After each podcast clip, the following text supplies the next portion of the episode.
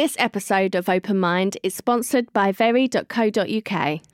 The Very Christmas shop is ready and they've got everything you need for the coolest of Yules, including Christmas gifts for all the family, decorations to deck your halls, fun Christmas ideas to keep everyone entertained, and all the most wanted Christmas presents on their wish lists. From tots to teens and big kids too, just go to very.co.uk and search Christmas.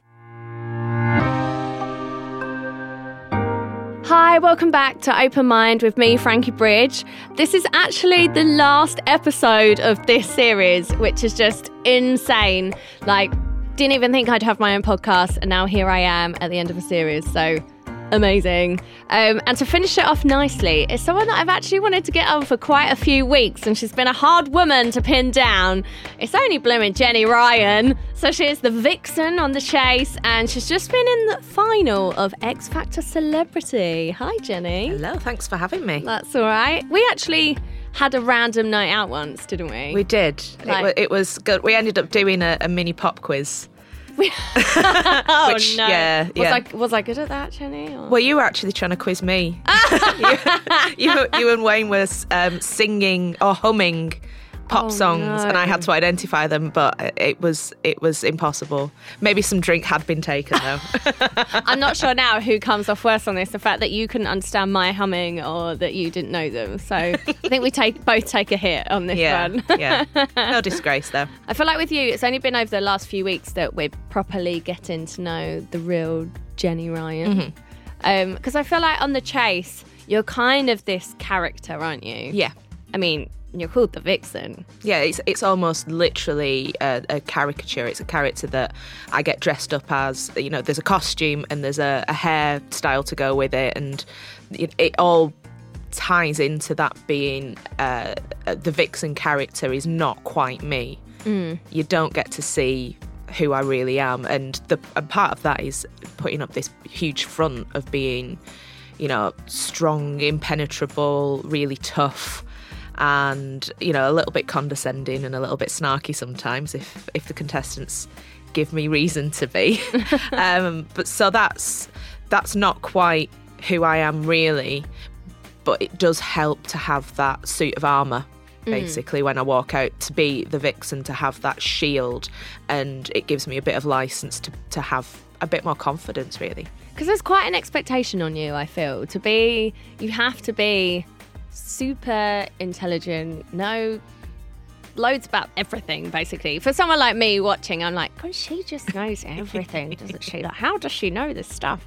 Um, and I feel like that's quite a lot of pressure for you. So I guess the suit of armor helps with that, right? Yeah, it's as soon as I I have to put on my outfit in the same order. It's a bit of a superstition. So Oh, as soon as? I've put the last thing I put on are the glasses, the glasses which I, am not allowed to take home because they're far too precious.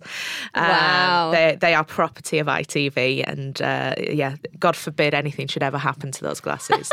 as soon as that pair of glasses goes on, though, I'm I'm falling into character, and then just the short walk into the studio means that I've got that time to to sort of get into my element Mm. and to push away you know all those doubts because they, they, it's not helpful in that situation to be conscious of all that pressure that is on you because that's when you start to make mistakes. If you go in there with utter confidence you are less likely to make the mistake, even though you're the same person, you've got the same knowledge, you've prepared in the same way every single time, you've read the, all the same stuff in the lead up to to the quiz. It's it, that that shield, that that suit of armor that is the costume and that is the character gives you that edge, and it means that you can put to one side the thought that there are, you know, five million people going to be watching, and if you make a slip up, they are going to be all over you. They're so happy about it. like, I'm not going to lie, when I'm watching The Chase and one of you gets it wrong, I love it. I'm like, yeah, in meanie. your face. oh, like it's such a good feeling. I always think the person that's standing there must be like, ah. yeah. Yeah, we, we but we literally can't know everything, and it would be so boring if we got every single question Oh, right really and won every time. I wouldn't get that excitement of one of you getting it's it that wrong. little bit of joy of you know getting one over on someone who's supposed to be better than you. Ah. And did you think your life would end up that way? Like, what was your goal when you were younger? Because I can't imagine a quiz show on ITV was like, you know, there was no such thing thought. as Yeah. making money out of of, of, of being a, a quizzer. It was always my hobby. Uh, when I was about eight, um, I started, you know, watching shows like Perry Mason and things that had lawyers in, and I decided that what I wanted to be was a a, a barrister, and that was what the only thing I wanted to be At the age of eight. at the age of eight. So everything was focused on I'm going to go to university, do a law degree, then I'll take the bar, and then uh, you know I'll, I'll get admitted to one of the Inns of Court, and in the end I'll be a QC, and maybe then I'll go into politics. And I had all this trajectory set out for myself. Wow. From being at primary school. And it, things just didn't pan out that way in the end. I mean, I, I did go and do a law degree and I did summer placements and work experience at some big law firms. And that's when it dawned on me that the industry was not for me. I, I could see it, it's great for a lot of people. One thing I, I hated about it was that it was it was quite it was potentially quite backstabby in mm. that this big law firm that I did a summer placement at had all these students coming in and they were supposed to try and entice them into into taking a, a job with them or taking the training contract. So you do a training contract for a couple of years, um, and at the end of it, you're a qualified solicitor, and it means that you you you can go and get a job anywhere, but maybe at the place that you've done your training. So we were being buttered up to apply for the training contract by the current trainee solicitors. And we were being taken out for meals and we were being shown around everywhere and getting let into all these little trade secrets. And it got to the Friday and it was let slip to me by one of the trainee solicitors that for every job that was available in that company at the end of the training contract, there were three trainees. So at some point, a switch was going to be flipped, and they were all just going to have to start one upping each other and working hard. So there were none of them had any, none of them had taken any holiday in the previous year. They'd built up so much lieu time that they couldn't take that holiday. Yeah. The only breaks they were going on were work trips, and they were all sort of eyeing each other up for who was the weakling. Oh, I'm better than them, so I've got a better chance. But maybe they're oh, they're a bit too strong, and and, and I hated that. It made me feel so uncomfortable Because That- it was so competitive, or because it was competitive, but not in a not in a the way that I'm competitive. I'm competitive with myself, hmm. and I don't like a competition where it's a zero sum. I don't like I I win so you lose. That's not nice for me. Uh, which is ironic considering what my job is, but I mean, my li- it's a game, isn't it? it is a game, yeah. and my job, I'm c- competitive with myself and the chase in that I'm contracted to try and win every single show to get as many questions right as I can. So that's me. I'm competing with myself on that ground. If the contestants are good enough to happen to beat me on a show, then that's great because they've beaten me. It's not that I've lost. I've still done my very best. And yeah, we've still got to lose the odd show in in order for it to continue to be uh, interesting. I just didn't like this very personal one-upmanship, every man for himself, because I, I'm I'm somebody who likes to support other people and to see everybody do the best and everybody to achieve.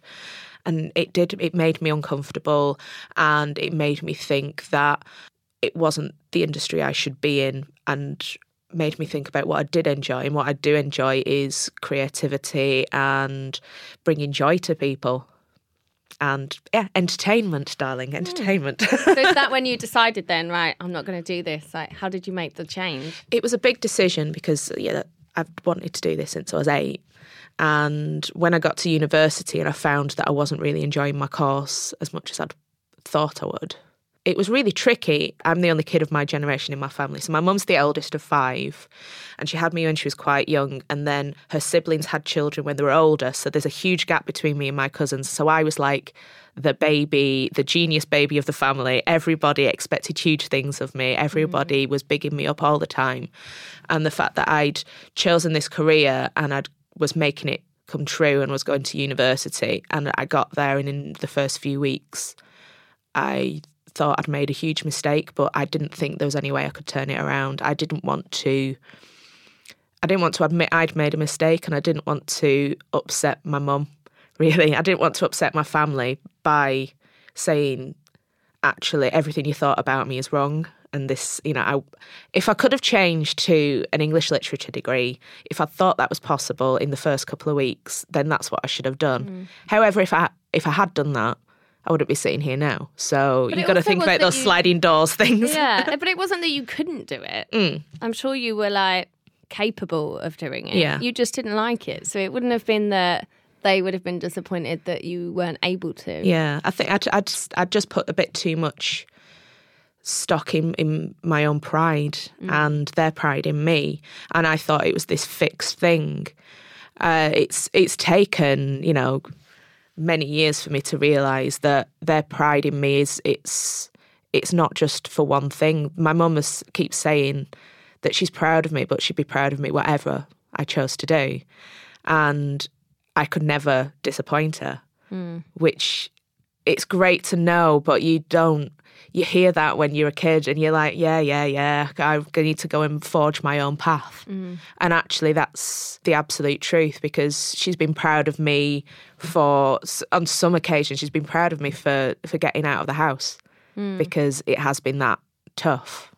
And has it always been like that for you? Have you struggled with your mental health for years, or how? What way do you suffer? Yeah, I, I didn't know what was wrong with me when I was it was when I was a teenager. Something changed when I was at school and I couldn't figure it out. And we're talking it's over 20 years ago now, so things weren't quite as open and honest and the education wasn't there in school. So I didn't know that there was anything the matter with me in a physical or like chem- brain chemistry way. I thought maybe I'm just like lazy. Maybe I just don't. Maybe maybe I'm not as clever as everybody thinks because I I stopped achieving as much as I as as I was doing. I was coasting for the longest time, and then suddenly I found myself sort of almost incapable of even doing the homework. Mm. Like it was a struggle to pick up the book,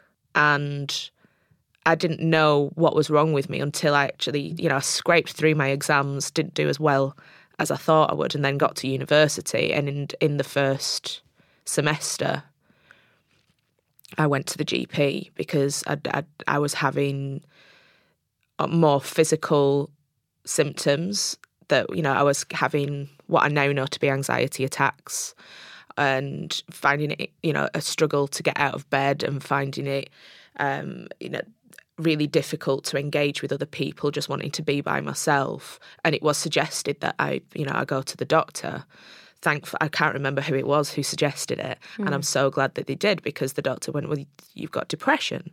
I was, but I can't. How can I have depression? Because what have I got to be depressed about? I'm, you know, I'm at a really good university.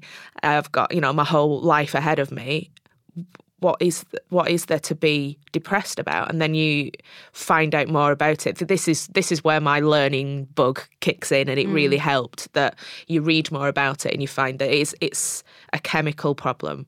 It's a physical thing that's affecting the way that your brain is functioning and your emotions are functioning and that was a revelation to me. So I'd probably had been struggling with depression since my early teens, but mm. I didn't know until I was 18, 19 that that's what it was. And did that make you feel better to kind of have someone go, you know what, this is what it is, or did it freak you out? In the first instance, it made me feel better. And then it was, well, how do I cure it? And it was difficult then to figure out that you know do I go on medication? I tried various medications that didn't work for me and I felt it was so difficult for me to make the appointment with the doctor in the first place that going back to say well these drugs aren't working. These drugs are making me sleep all the time. These drugs are make, keeping me awake all night which was you know the opposite mm. effect when I changed medication. That was a struggle and coming to terms with the fact that it's it has taken me 20 years now to realize that you can't cure it. It's it's there and you can find ways of making it better. And the one thing that took me the longest time to find out made me feel better was to talk about it. I thought it was something to be ashamed about that was very rare and nobody would understand and people would just think it was an excuse. So I didn't really tell anybody about it. And once I started to, from being in my mid 20s, it was better. And now I just, I, I'm, I'm someone who's like, yeah, all right, yeah, this is me. I'm having a black dog day. I'm feeling grim. Um, I hope you understand that, you know, I don't feel like coming out today. And, you know, your friends go, okay. Did you you tell your mum at the time or? Yeah, she's one of the very few people I told. My mum and my stepdad I told, and my mum is a nurse. She's got she's a background in nursing, so she understood.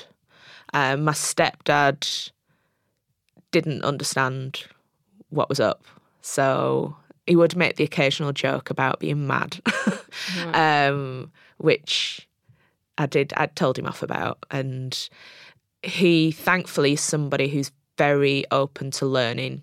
And so even then, I remember explaining to. I said, you know, there's this sort of one in four people probably have suffered from depression this year. And he said, "Really?" I said, "Yeah, yeah. Mental health is it's a bigger thing than than you realise.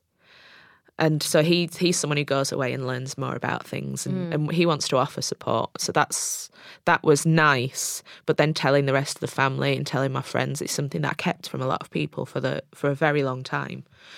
Um, and now you don't get to shut up about it. They're probably sick of me. And how do you deal with it now then? Are you still on medication? Do you do therapy? I'm not currently on medication. I do try and save that for really bad episodes, and thankfully, not had one of those for a few years now.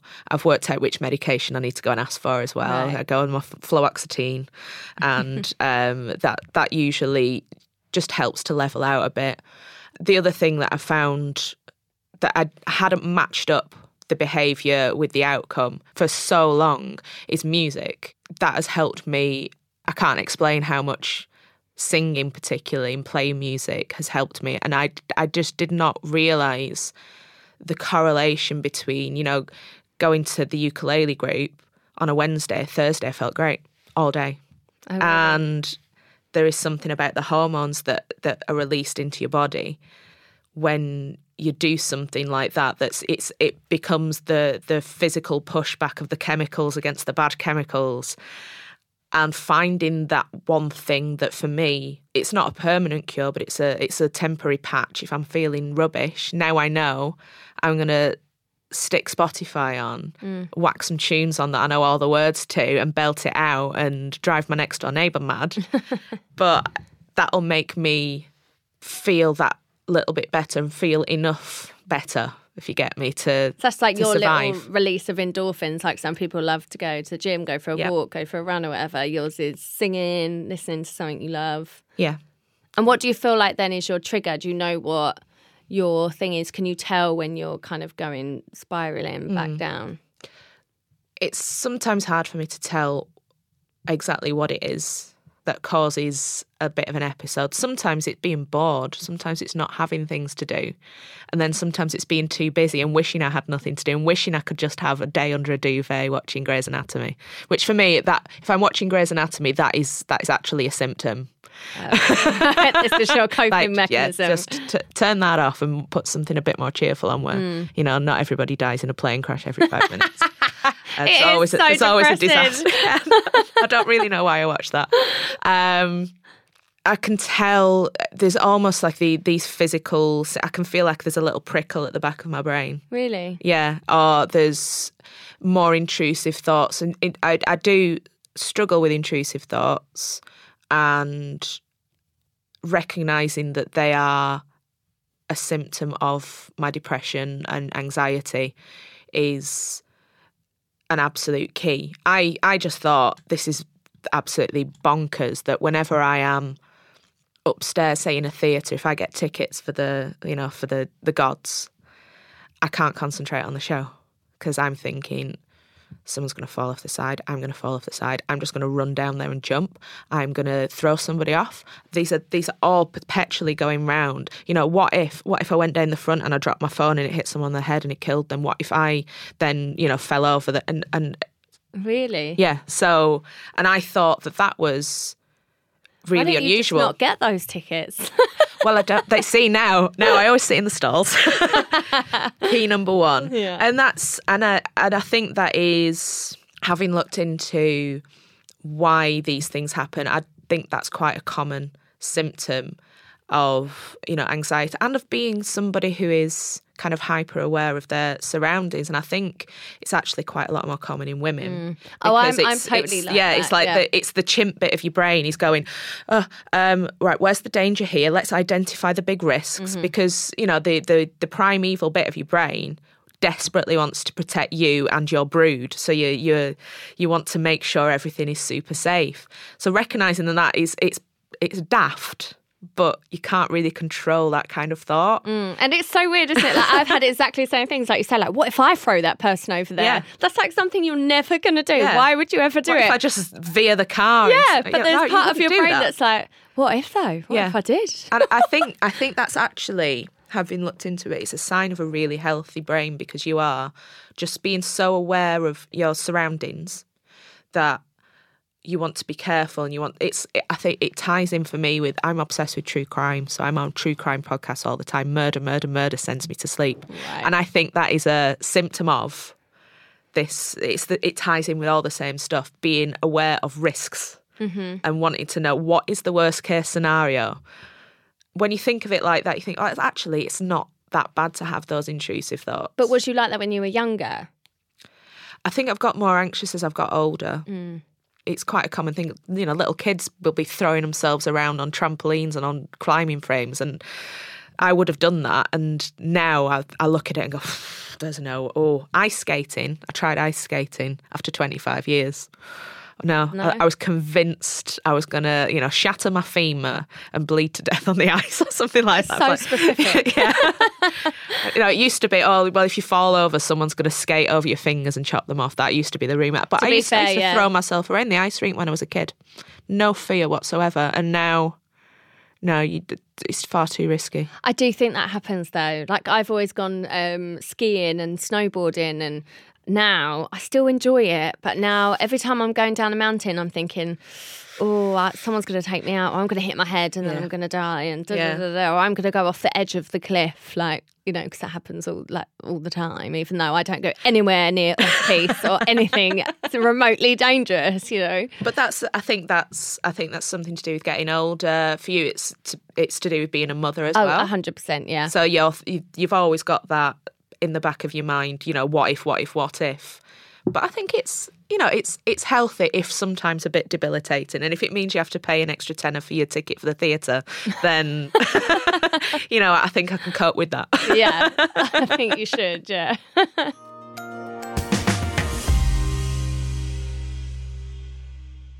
Open Mind the podcast is sponsored by very.co.uk.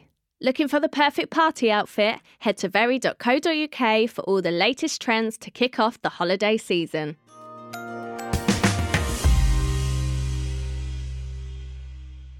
So, if music is this thing for you that you say makes you feel so great, then X Factor celebrity must have been just a hundred percent yes. Then it was it was tough to actually decide that I was going to do it. It took ages for me and my me and my agent were having this back and forth for a couple of months about it about what a risk it was um, i mean for him the risk was you know if it's an absolute car crash for you if you go and you you know you croak out a song and it's dreadful and you get torn to shreds by simon cowell the damage to your brand your reputation to work going forwards how do you come back from that? And for me, the risk was the risk of rejection, which you know it's something that I'm particularly sensitive to. Having, you know, I've I've I've used therapy in the past and counselling to try and figure out why. You know the reasons behind some of my mental health problems, and some of that it's to do with rejection and it's attachment, and you know, be, uh, being rejected by someone who shouldn't be rejecting you basically. And so that's a slightly triggery thing for me to think that I could have a very, very public rejection in front of millions of people was potentially not going to do my mental health any good. On the other hand, I looked at the fact that we were going to get vocal training, which is something I've wanted to do for a long time and not really invested my time in that side of, of my abilities because I've been focused so much on the chase. And these, you know, these experiences that we were told we are getting, you know, we'll get to go to LA and I've never been there before and that was very exciting. So it was it was weighing that risk up and that the risk of rejection was it was very strong and it was working out just how resilient I was feeling and, and by the time decision day came to say yes or no, I, I must have just been feeling super resilient that day. I must have been having, if it's in the summer, you know, I've got more sunlight. I was probably feeling quite good about about the, the clocks had probably just uh, just gone forward, so it was all nice and bright. And yeah, so it was it was a tough decision to do that and face the rejection. And the fact is, I I faced the rejection, mm. and I was rejected, and I was really angry they didn't show that. They didn't actually have the cameras on me when I got, you know, they didn't, they said I wasn't going through to the live shows. And I was furious. With who? With them, with the panel, because I thought they'd made a terrible decision, which is really unlike me to be confident. I usually would have been, be- oh, I should have done this better, I should have done that. And I knew that I could not have done better at my first audition. I walked out there and I went into, for some reason, the vixen persona of just being completely automatic. She took over. I didn't feel anxious. I didn't feel nervous. Just went out there and smashed it as best as I could with, you know, just a couple of weeks of, of vocal training. You know, I'd watched the other act and I thought, okay, uh, if we're going on vocal ability. Oh, 100%. Yeah. There were some that got through that if I was you, I would have been like, are you fucking joking me? it was a bit, yeah. It was, it was like that. I was thinking, yeah. it, I don't don't see why they rejected me, and I, the only reason I could think that they rejected me was because, you know, Louis Walsh always says, "You look like a pop star, you sound like a pop star." I might have sounded like a pop star, but I don't look like a pop star, and that's the only thing I can think of that they didn't pick me to go through in the first place and that's that's the worst of all for me. That's not just rejection that's rejection on my physical appearance which is again something i've had to you know struggle with my demons over. And i've got to a place of acceptance of myself and i love myself and i don't really want to change myself all that much. I think i'm great. Mm. which is a wild thing for me to say considering where i was maybe 5 years ago and hating myself uh, so I was absolutely furious. I was so it was probably about five in the morning over here, and I was yeah. on the phone to my agent, like crying and having a good howl down the phone to him. And he was just as furious as I was, even though he'd not seen the audition. Mm. And it it took until the actual screening of the show for him to realise why I was so angry and upset. He was annoyed for me. So how long was it after then? Because then you got called back in it, right? Yeah. So how long was it from the rejection to then this? Oh, we want you back in. It was a very very long time. It really? felt. It felt like forever. It was. It was a matter of weeks, but it still felt like. But that's still a long time to go yeah. from. I put myself up for this. It took everything I had to be like, fine. Yeah. I'd been backwards and forwards. You put yourself in that position, and then you're like, oh, okay, that's yeah. not happening anymore. Yeah, I, I was so I was really angry, so I'd, I cried all my makeup off and went back to my hotel room. Everyone else in the cast was going out for their big LA night out that we'd saved up for after the after the reveal. Mm. And I didn't go. I stayed in my hotel room and drank a couple of glasses of wine and and ate a lot of sweets and put myself into a, a sugar coma. That's the only way I could get to sleep. Uh, so I missed out on that, and then I was furious in the in the car on the way to the airport, and I was there with Victoria, one of the other contestants, and she kind of talked me down a little bit. And I had the flight back. And by the time I got back, I thought, well, it's done now. Ah. Their loss. Yeah, because it felt like an, a, a different, because it was a different country and it didn't feel real. Ah, yeah. Well, when it's on telly, you know, people get mad and they'll, you know, they'll they'll tweet about it, and there we go. So I actually had time to get to get to grips and come to terms with the fact that I'd had this rejection, and it was done. So next. We have to wait for it to be on TV, and then And then how did you end up coming back in it? it it was it was sort of out of the blue that I, I literally got a phone call from Simon Cowell himself to Really? say That's normal. He he Hello. Hello, well, I should have known. They, they sent a film crew around to my house. I'm like, all right. And Oh, there he was. really? Yeah, they didn't actually show the footage in the end. Um, but the, the this phone call from Simon because he wanted to tell me personally that they'd made a mistake. Right. And Well, at least he knows. I know it was a, it was a very tough situation because they they already had put through more acts than they'd intended to from the first audition because the the standard was so high. And then in our age category, the overs, we had the added problem that Vinnie Jones had signed up to be on the show, but literally a week before we were filming in LA, his wife died. And it was the most awkward situation because he kind of wanted to continue because it's what Tanya wanted, mm. but also was really struggling. So he couldn't come to the the audition in the first place. And Simon was saying, "Well, it's not fair to not give him the chance." Mm. So you understand that we're going to put him through because he said that he's willing to do the live shows. And I said, oh, that's absolutely fine. He said, but that's also not fair on you because you absolutely smashed your audition. So we are going to put you through as well. So that was, I could see it was an, a very tough decision for, for Simon and, and the, the, the producers to have to make. Hmm. And I guess that kind of just fired me up again because I thought, well, I've not exactly got an apology. Yeah.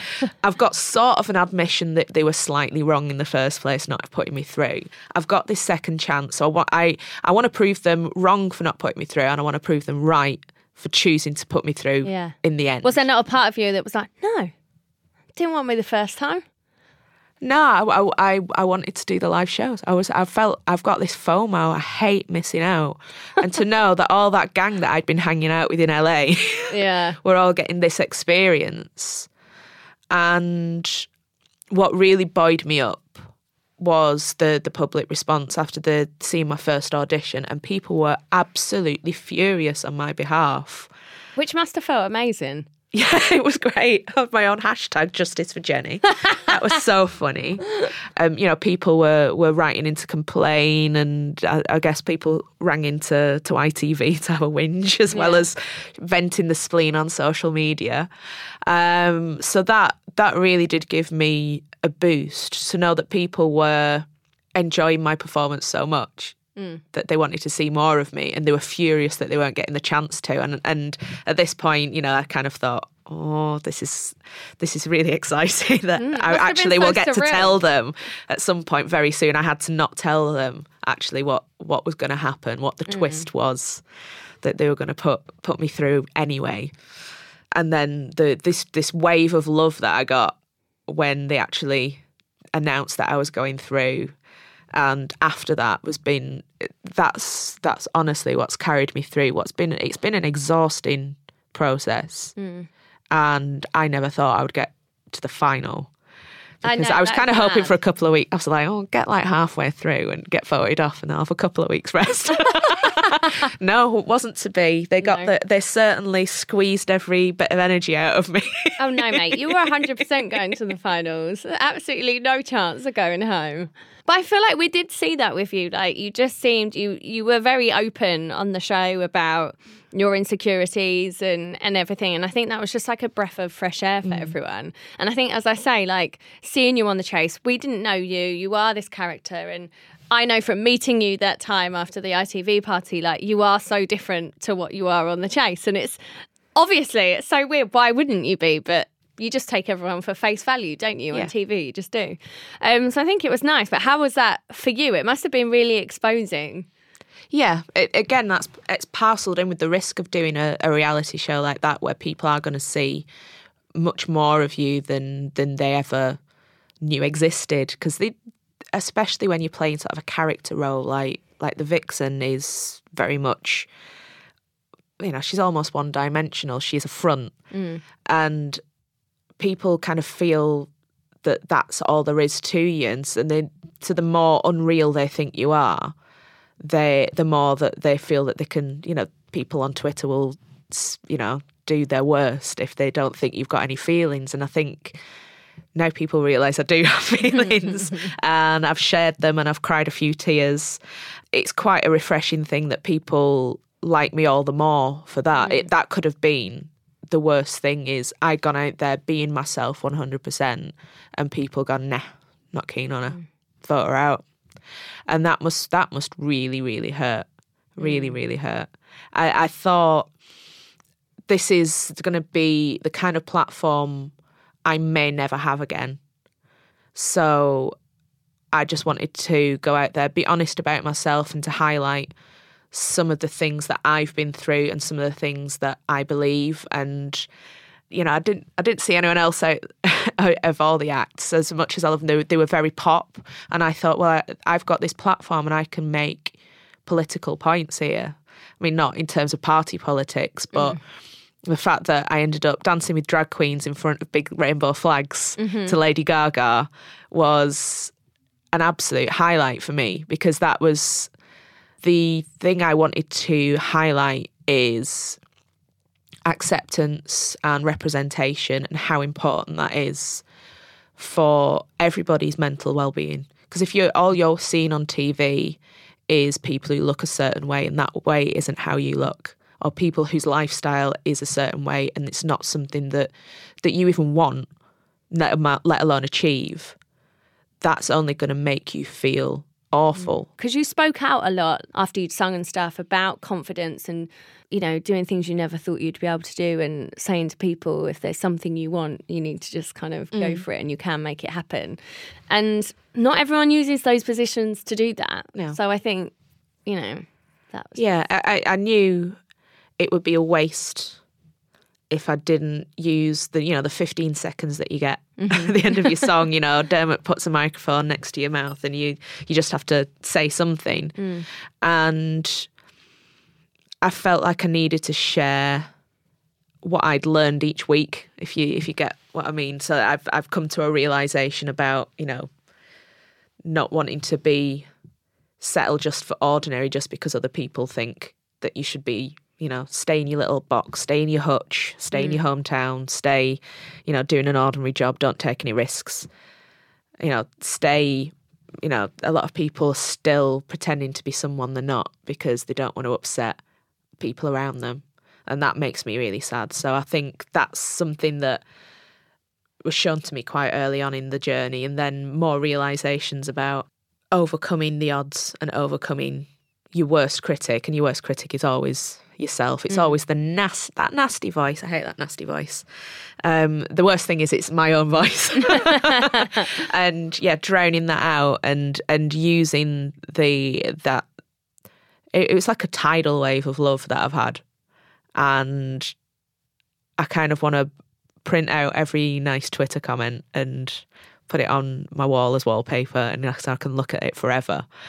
Um, and what's like now that it's finished? Like, how do you feel now? Because you must have just been on this massive high every week, kind of just like running on adrenaline. Like your whole life changed for how long was it? It's eight eight weeks. I was sort of in yeah. in the thick of it. It was yeah six weeks of live shows and and all the prep that went with it. Mm. Yeah, it's. I mean, I, I'm I'm literally jet lagged even though I've not been on a plane. Mm, yeah. I'm not really sure what time zone it is um, still waking up like I was during during X Factor, waking up suddenly at two in the morning and you know trying to run lyrics. What's wrong with me? or getting excited about the next day if it was a show day. You know, you couldn't yeah. really sleep that well the night before, even though you were exhausted. So now I've I've still got that. I've got the excess of adrenaline that's still keeping me awake when I should be sound asleep. Um, it's it's going to take a while to come to terms with it because it still doesn't really feel like it happened even. Mm. in some ways i feel like i've been time traveling. So you know i got in the tardis and suddenly a week later it's december. What happened? It's christmas. Uh, it was it was september a minute ago. Um, and yeah it's it's going to take a bit of wrapping my head round to to figure out what discoveries I've made about myself and have all that sort of filter down and, and bed in hmm. into my unconscious. And I just have to keep channeling that joy and that sort of the, the difference between where I was a few years ago to where I am now. And I can't possibly let any of that roll back. I have to keep keep rolling forward and keep keep pushing myself and being an example that you know people can be in very a very dark place and in a really bad place. And it's possible to to change it as long as you don't give up on yourself. I i i nearly gave up on myself quite a few times. And the best decisions i ever made were those times when i i i, I decided to persist in existing and push myself forward and keep going because you know the bit of my brain that has got louder and louder the positive bit saying you are worth it. Hmm. You are important. You can make a difference to the world. It's essential to keep that that little voice and keep keep amplifying it. And now that little voice is amplified across TVs across the nation because I, I I've been saying all this on national TV, and I'm going to give that all. I'm trying to give all that back to help people who are in a situation I was, hmm. you know, earlier this decade. Well, I'm so glad you persisted, and I'm sure there are so many people out there that are like, I've just sat here with a big smile on my face the whole time you've been speaking. It's just, I don't know, it's so exciting to hear someone that's like found their way and come from where you have come, and you know, you you seem in such a great place. You've put yourself out there, and you've got nothing but love back. And I just know that there's so many people out there that have been watching that don't feel great or don't feel like they can achieve what they want to achieve or don't feel like they fit in and now they can look at you and say okay well she's done it and Yeah. you know nothing the world didn't end Yeah. so i can do it so well done congratulations like personally and career wise i mean you the only way is up now and i can't wait to see what you do next so Same, same. I'm, I'm, I'm excited, but I'm hoping to get some sleep in before I do anything now. sleep is important it's important Self care. Yeah. Well, I'll let you go and sleep. Thanks for coming and talking to me. Like, honestly, I was so excited to have you on. When I saw you on the show, I was like, I need to have her, but you were so blooming busy. so I'm glad that X Factor's finished. Um, and you're the perfect fe- person for me to finish the um, series on. Um, I just know everyone's going to love listening to this and be inspired. So thanks. And I'll thank you for having me and inviting me. And uh, yeah, hopefully people will take something from my story and They will. They will. lift somebody up. That's what I want. Thank you. I just want to say a massive thank you to Jenny and all my other guests that I've had on for Series 1 of Open Mind, and we'll be back in the new year with Series 2.